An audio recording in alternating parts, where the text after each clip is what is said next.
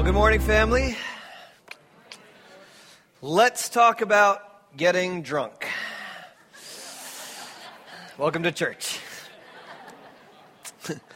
That's fine because this is the first hour that some dude from the crowd didn't yell out, woohoo! So that's good. We're, we're, we're starting good already. That's good. Yep. There, oh, there he is. There he is. We're glad you're here, sir. We're glad you're here. You're in the right place. Let's talk about getting drunk because the Apostle Paul talks about getting drunk. Okay? He talks about uh, getting drunk in comparison and in contrast to being filled with the Holy Spirit, which I find interesting. And, so this morning we're going to continue our series on the Holy Spirit, a breath of fresh air, where we're going to look at different aspects of the Spirit. Now, I don't know if you're like me, but I have noticed that, um, that people who tend to get drunk the night before the next day tell their story in a whole different light. I don't know if you've ever experienced that before. But uh, I, I, remember in, in high school, you know, in the, in the locker room on Monday morning, there was always that guy who partied too hard that weekend. And, and everybody heard his story. We all knew the truth of what happened. And, and yet he was telling his weekend story like it was the greatest weekend of his life ever. I mean, the, the best moments, his proudest moments, you know, these great times. And, and, we'd hear his victory stories at the same time. We're thinking, you know, we were there, man. Um, it, it, wasn't that pretty. You, you like threw up on your girlfriend's shoes. It was gross. Um, you told the dog you loved him. Um, you, pretty sure you cried half the night. Pretty sure. Um, but, but why do we do that? Why, why do we retell those stories and, and fill them kind of with lies and rationalizations? Why? Why? Why? I'll tell you why. Because getting drunk has never l- led to something good. It doesn't. I mean, you don't wake up the next morning and go, man, I was awesome. I'm so proud of what I just did there. It doesn't. It doesn't lead to anything good. In fact, um, Paul says it this way in Ephesians chapter 5, uh, verse 18. He says this Do not get drunk on wine, which leads to debauchery. Now, debauchery, it's a big word, and we get it from the ancient Greek where this was originally written. And, and in the ancient Greek, the word that's used there is actually the antithesis, the opposite of the word salvation. In other words, you got this great word of salvation where, where there's hope in your future, there's, there's good ahead. And yet, this is the opposite of it in debauchery it's, it's desolation. There's no good coming from this, there's, there's no hope in this. In fact, when the New Living Translations, when they translate this verse, they put it this way Don't be drunk with wine because that will ruin your life. Or, or the message translation that says, Don't drink too much wine because that cheapens your life. But rather drink the Spirit of God, huge draughts of Him. See, the rest of the verse is instead, be filled with the Spirit. So it's like we have two choices. You can be filled with spirits, or you can be filled with the Spirit.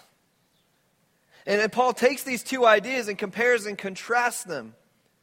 And, and there's some things they, they hold in common. And, you know, whether you're drunk with alcohol or high on some sort of drug or filled with the Spirit, both alter behavior.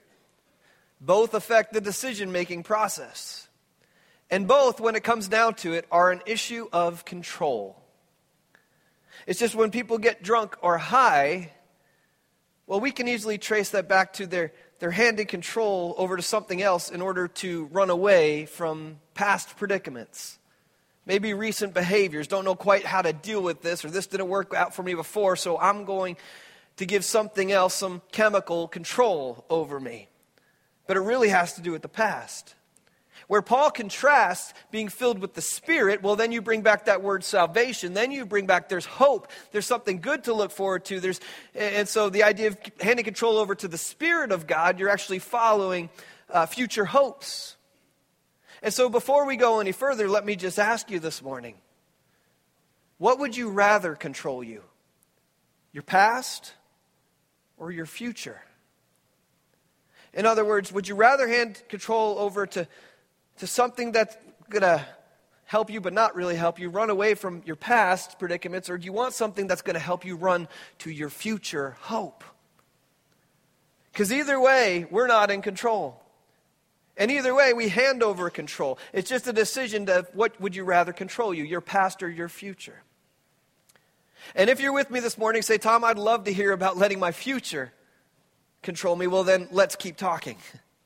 See, in, in that verse, Paul uses a very simple phrase instead, be filled with the Holy Spirit. But this verse has messed with me for the last three weeks. Because I'm going, Paul, what does that mean? What are you saying? That's really kind of a complex idea, isn't it? And so we're going to break it down a little bit here. We're going to dig into the ancient Greek that it was originally written and We're going to look at the verb pleroo, which is the verb to be filled. And the context in which it's used gives us kind of a clue into maybe what Paul's talking about here. Uh, the first thing, and if you got your if you got your outline, now's the time to break out the notes. Uh, we're going to go fast. There's going to be some information. We're just going to kind of fly a little bit. So see if you can keep up. And, um, and so the first part is this. When we look at the Greek verb, pleroo, um, the first thing we notice is that it's in the passive, it's in the passive form, the passive voice. And that may mean nothing to you, so let me break it down for you. It's not about you. All right? So, so in other words, this is it. You don't do the filling. It's a conduct of God. The verb, the, the onus is put on the Spirit. Only the Spirit does the filling. That's the way the verb's set up. You can't go fill yourself of the Holy Spirit. Only the Holy Spirit can fill you. And so it's kind of like saying, hey, be loved. And you say, well, Tom, you want me to go find somebody to love me? No, no, no. There's people who love you, there's a God who loves you, so be loved. In other words, there's a God who fills you, so be filled. And then when we look at the verb, it's, it's in the uh, imperative uh, mode which means it's, uh, it's, not, um, it's up, not up for debate. It's imperative. It's a command. It's a command for all.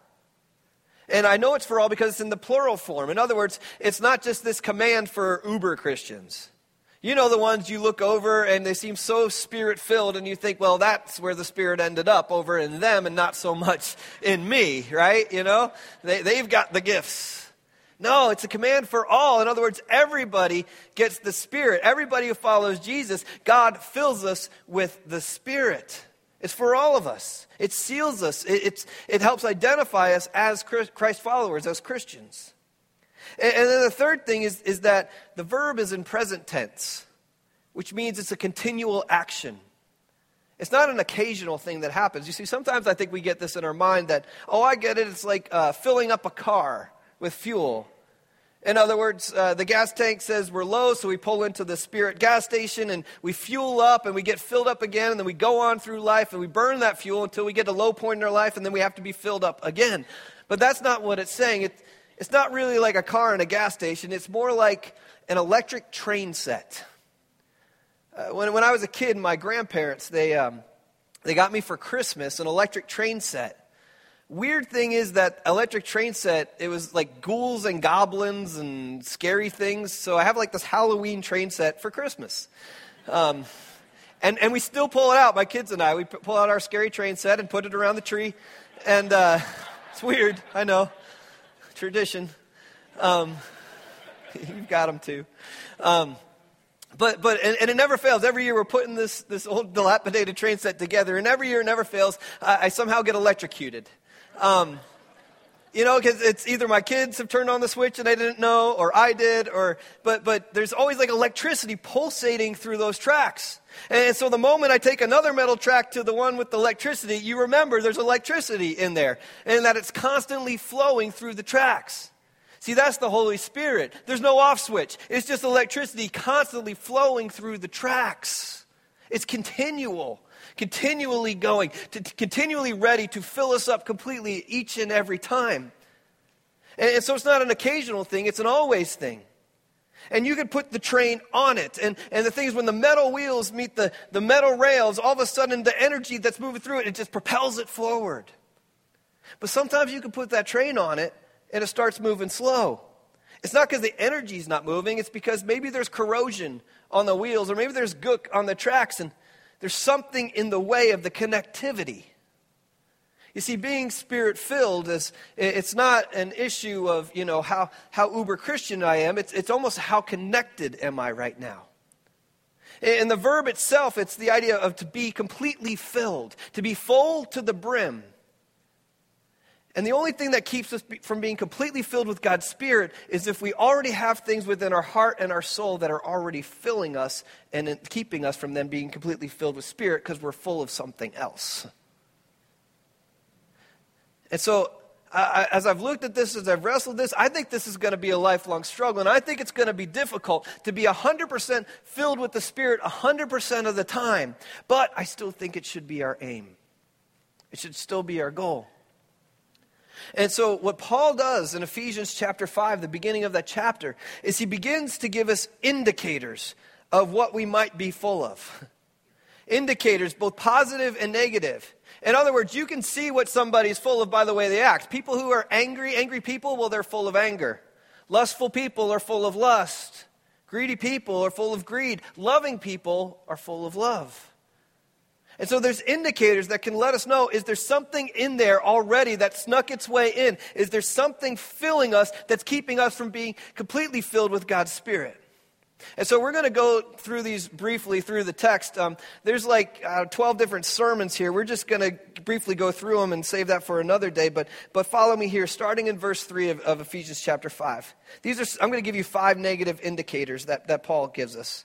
It says, But among you there must not be even a hint of sexual immorality or any kind of impurity or of greed, because these are improper for God's holy people.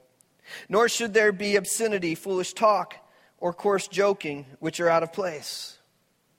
In other words, look at what your life's producing. Is there sexual immorality happening? Is there sexual impurity? Because it might be an indicator that there's something else filling you up right now that's not complete God's Spirit. What about greed?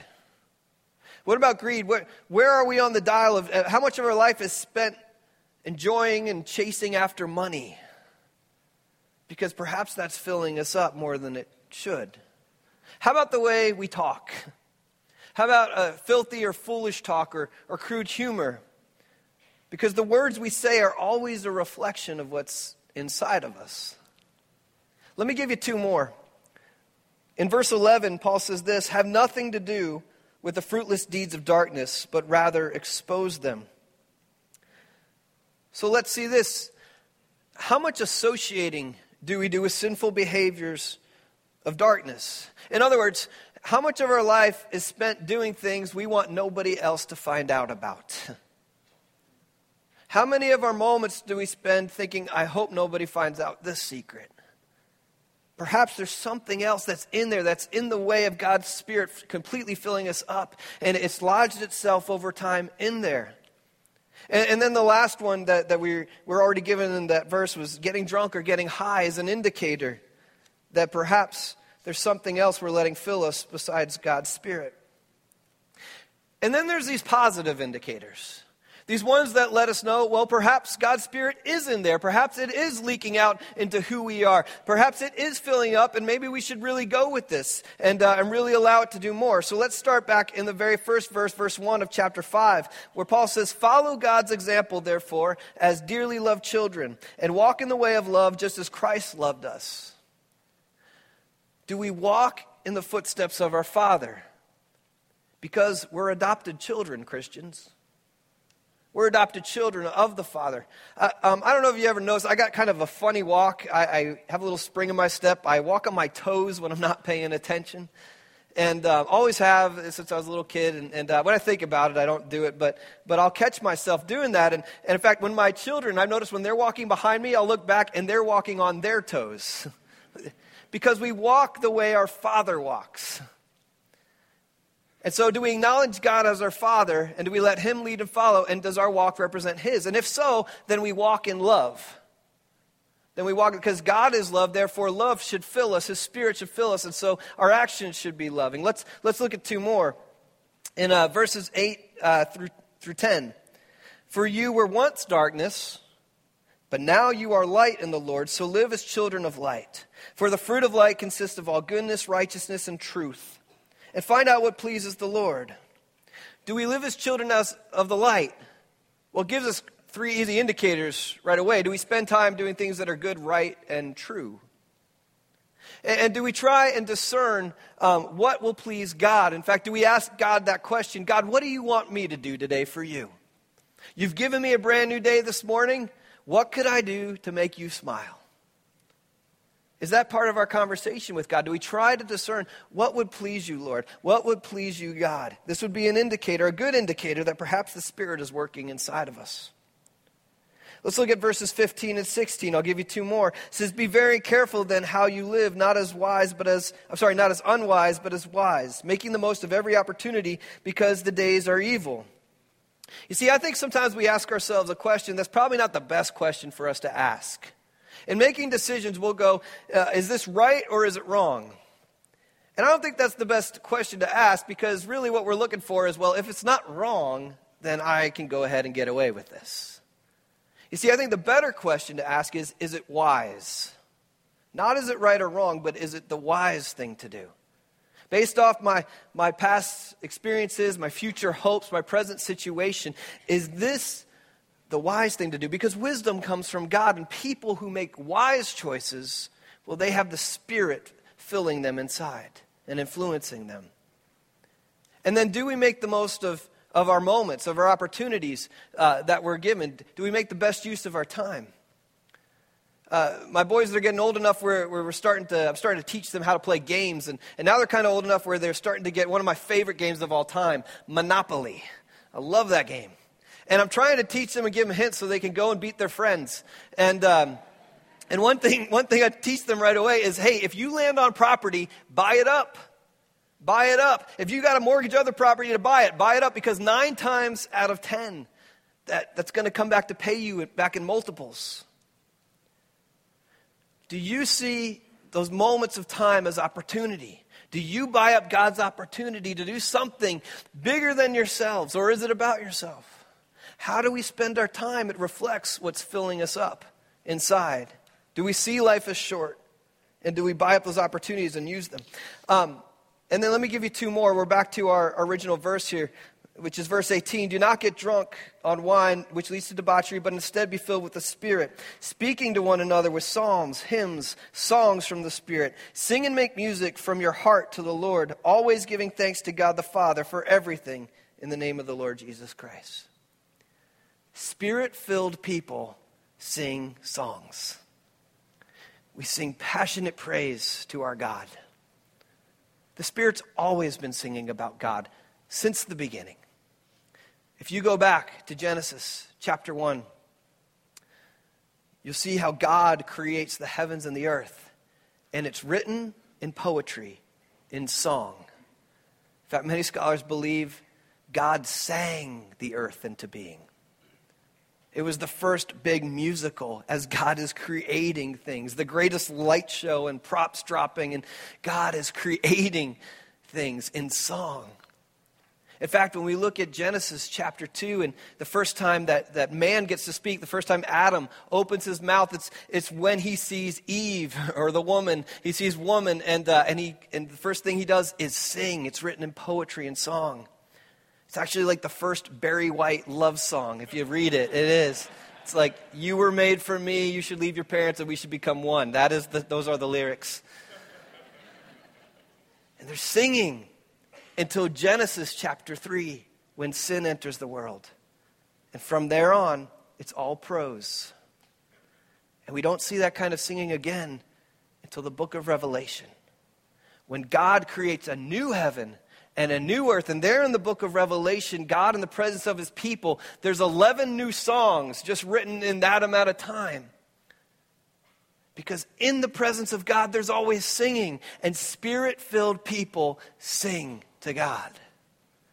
We sing out, we sing songs of praise because we have thanksgiving in our heart. We thank God. Spirit filled people thank, are thankful and give thanks to God. And you may say, Tom, well, that's great. You know, I, I really, some of you may identify with those negative indicators and go, uh oh, I got some things inside me that are filling me up and leaking out in my life. And, and some of you may say, well, well, Tom, I'm seeing some of these things, the positive things, I'm, you know, filling me with the Spirit. So, so what's my next step? And I've wrestled with this one. Because right there in the verse, it says God's in charge of the filling, the Spirit's in charge of the filling. So what do we do? What is our role to play? And I've thought about it for the last three weeks. I've wrestled with it. And I've looked back at the scriptures, and I think I might have found something that might give us a clue.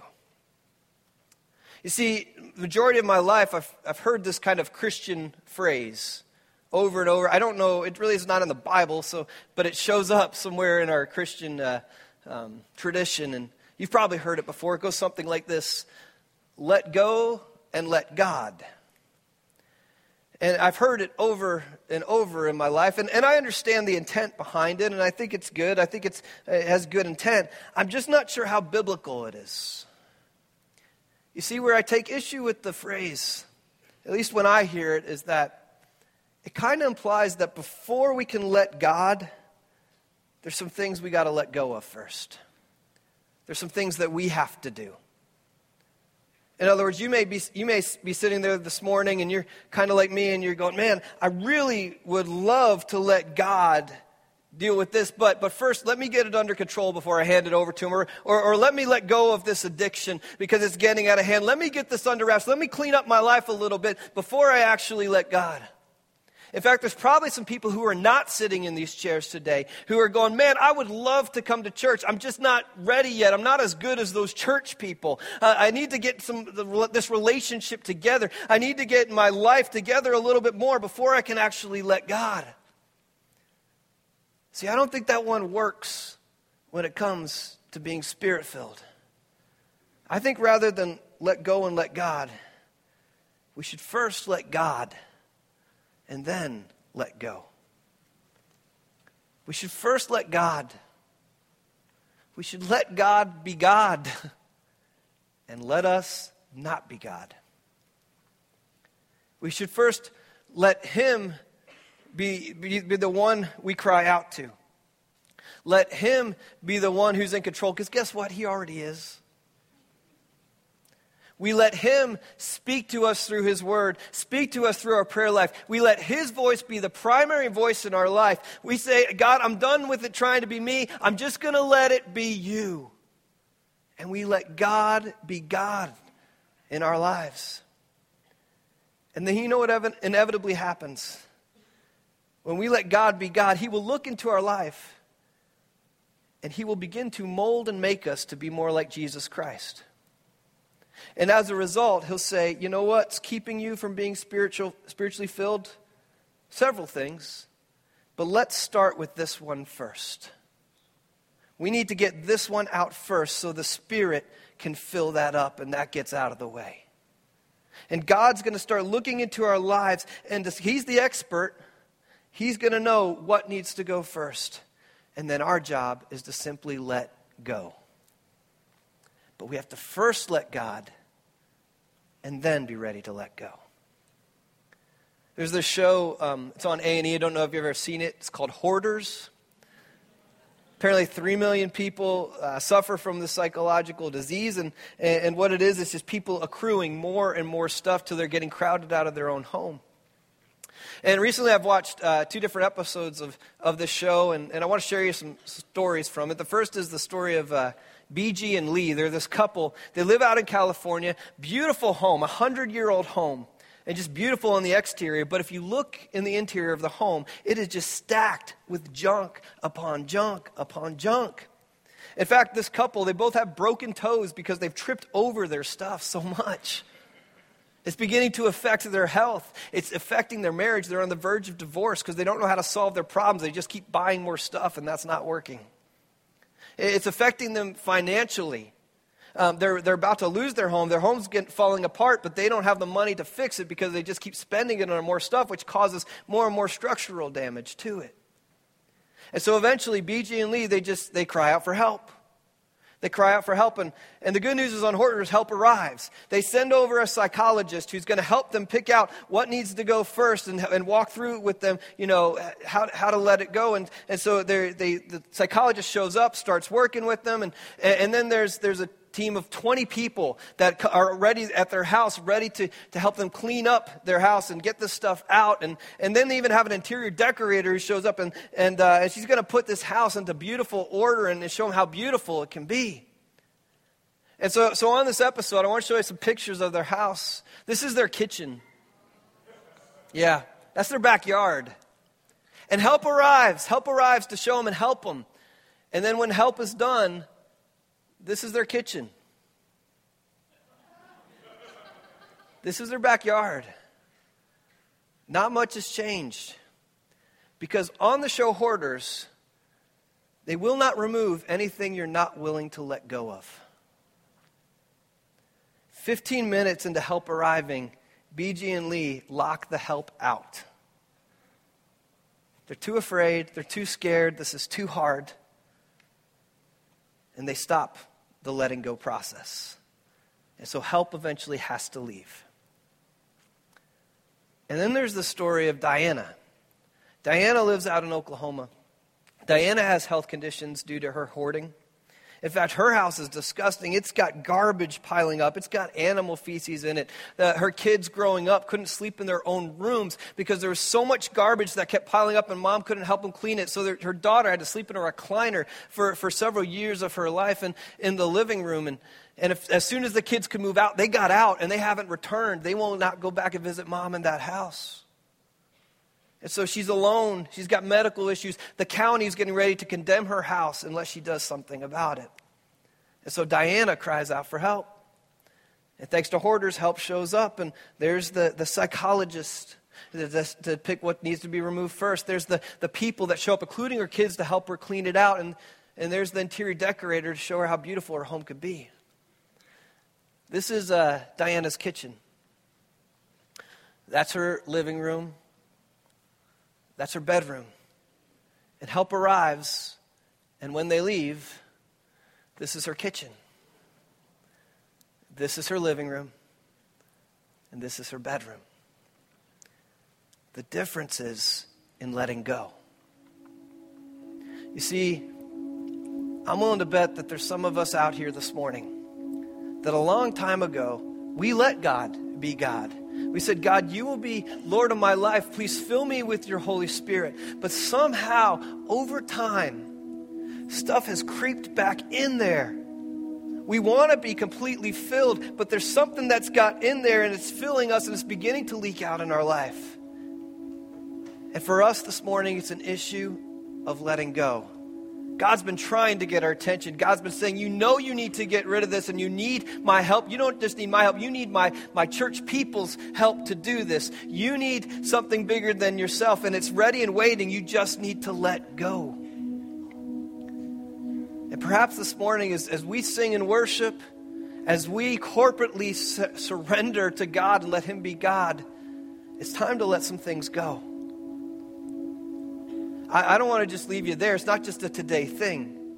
In fact, the, the, in the month of September, the month of October, we're going to be looking at this church wide. We're going to do a series called Alignment because for some reason we want to stay in alignment with the will of God, but we so easily get out of alignment misaligned. Yet God is still calling us to get back on there. To, and, and we're not without hope. We can be re- realigned back in the will of God, but it's going to take help. It's going to take the church. It's going to take God's Spirit. It's going to take the Father. It's going to take Jesus. And so we're going to we're going to hear about this. We're going to look deep into this on Sunday mornings, and then we're going to really dig into it in our group time, where we have accountability, when we can pray for one another, where we can learn together. But if you're not in a group, you've only got two weeks left. And if you miss out, you will miss out. and so make sure you sign up for a connect group because we're in this together. And maybe for you this morning, it's not even about letting go this morning. It's about first just letting God be God and you not God. Maybe this morning, as we sing surrender, your surrender is to say, I'm done with trying to do anything myself. I'm going to let Jesus be Lord and Savior of my life. Maybe you need to sign up to be baptized today. I'm going to invite our prayer partners to come forward as we get ready to sing. I'm going to invite you to stand up as we get ready to worship the God of the universe. And I want to challenge you to make a choice to first let Him be God and then be ready to let go.